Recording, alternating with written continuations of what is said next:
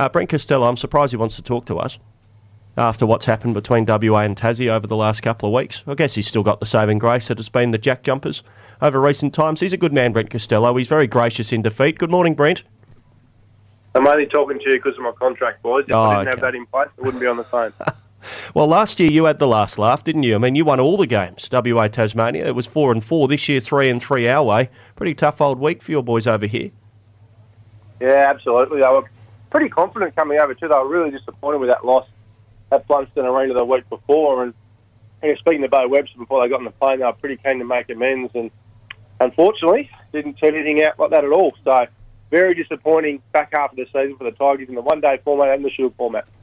Yeah, that game down at Blundstone, I think the, uh, that sort of blew them out because we watched them over the weekend and or leading into the weekend, and they just, I don't know, there was just that little buzz that just wasn't there, and I thought they were sort of um, known to the fact that they were going to really struggle here in WA. So that that was disappointing, I reckon.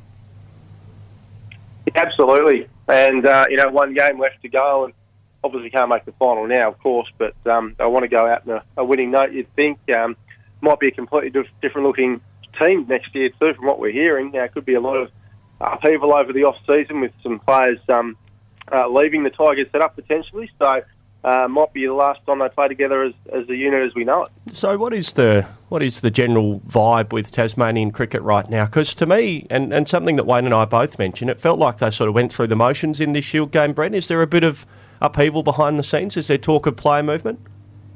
There, there absolutely is. There's talk of, of Ben McDermott potentially going back to, to Queensland. Uh, obviously, Peter Siddle's been in the news as we spoke about about potentially going back to Victoria.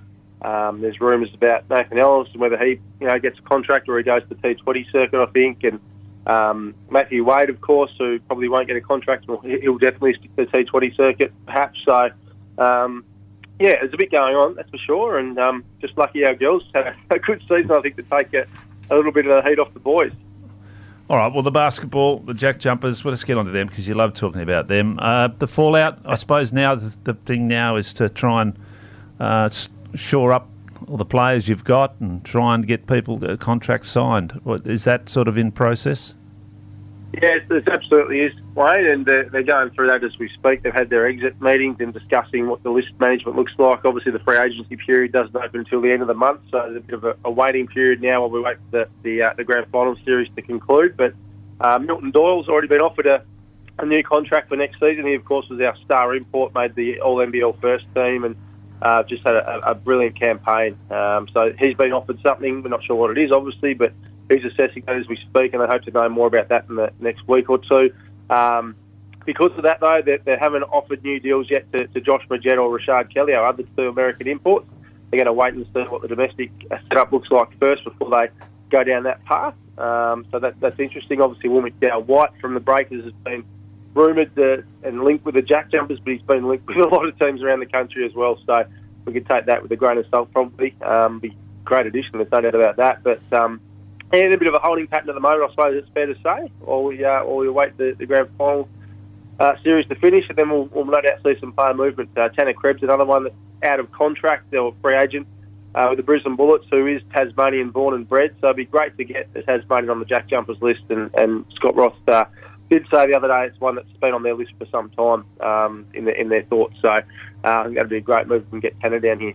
Now, Brent, um, a lot of talk about Glenorchy Football Club in the Tasmanian State League, and I, I do see that Tim Woodham has resigned as president after only a short time in the role. Now, Slim of Tassie uh, resides in your beautiful part of the world, a regular listener to this show, and he sent in a text that he'd like you to, to answer a question. He says, Can you ask Brent with the last of the half decent footballers in 150 gamer Ben Kamarick leaving Glenorchy to play for SFL club Brighton, and new president Tim Woodham completely disillusioned with the board's inability to work together, thus vacating the position after a month. Can he see Glenorchy lasting the season? And do you think the irrational setup and thinking of the TSL will adopt a 20 goal humanitarian rule to allow mum and dad supporters to go home early? Best wishes, Slim from Tassie, the sad state of Tassie football.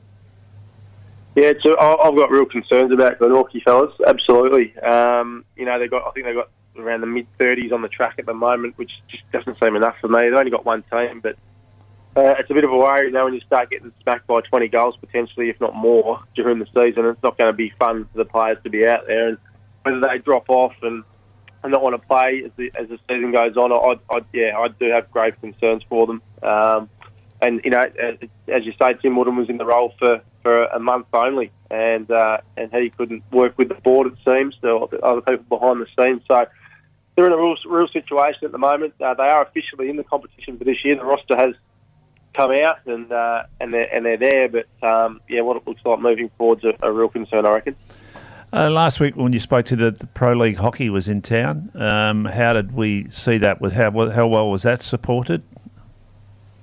Yeah, really well, Wayne. They were pretty happy, Hockey Tasmania, when I caught up with them yesterday. I think they had between 1,500 and 2,000 in the in the centre for, the for the Australian games. Um, probably didn't have the, the campaigns I would have liked. Um, the Australian teams while I was down here, but uh, yeah, certainly well supported. And um, and the story moving forward here is with hockey is that they need to really uh, reinvigorate the Tasmanian Hockey Centre, which is our, our best facility in the state. It was considered probably the best uh, facility facility in the country about 15 years ago when we had the, the redevelopment there. But um, since then, other centres across the country have, have gone past it. It's sort of been left behind a little bit. So they're seeking some some federal government funding um, to try and improve that and make sure we keep international hockey here in Tasmania.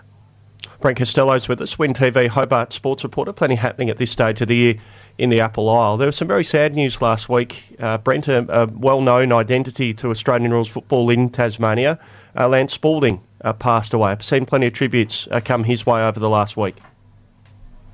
Yeah, guys, this one. Um, yeah, re- really well known figure here, Lance, and um, he'd been a part of all the footy ecosystem here, really, from from um, amateur clubs through to the elite pathway to, to TFL footy back in the day. So, um, yeah, he's, he's put his stamp on so many careers.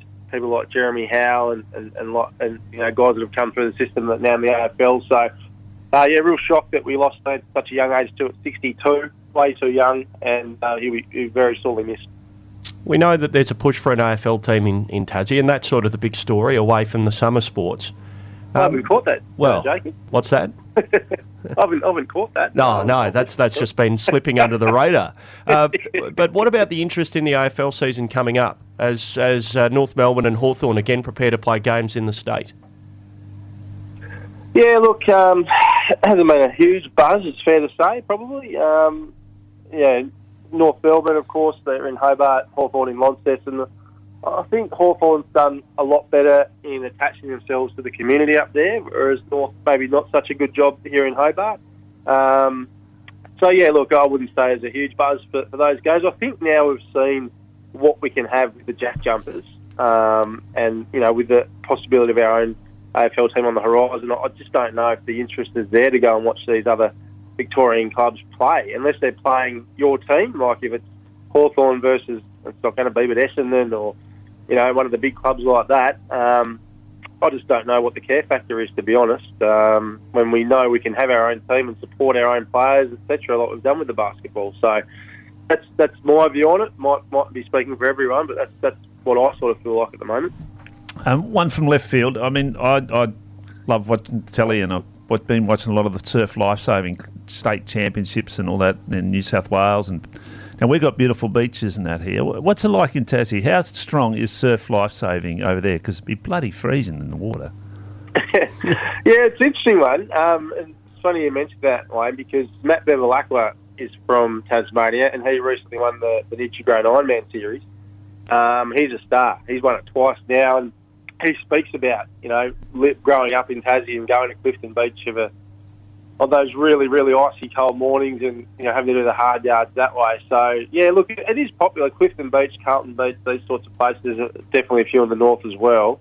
Um, the numbers are there, that's for sure. They have um, championships and things like that, but um, I guess if you compare it to, to the mainland, Queensland, New South Wales, I'm not sure what you guys are like over there, but uh, the numbers wouldn't be as strong as those particular places. But uh, certainly got a following, that's for sure. Yeah, yeah, nice to hear. Even in Tassie, it's it's got a strong following as well. Brent, nice to chat to you this morning, and uh, better luck to your Tigers. Hopefully, they can do us a favour and knock off Queensland next week. Season on a high. Thanks for the chat. Talk to you soon. Brent Costelloe joining us. So, Win TV Hobart sports reporter, and yeah, perhaps a bit of movement afoot. It sounds like at Tasmania, uh, with a number of players perhaps weighing up their futures elsewhere. Well, well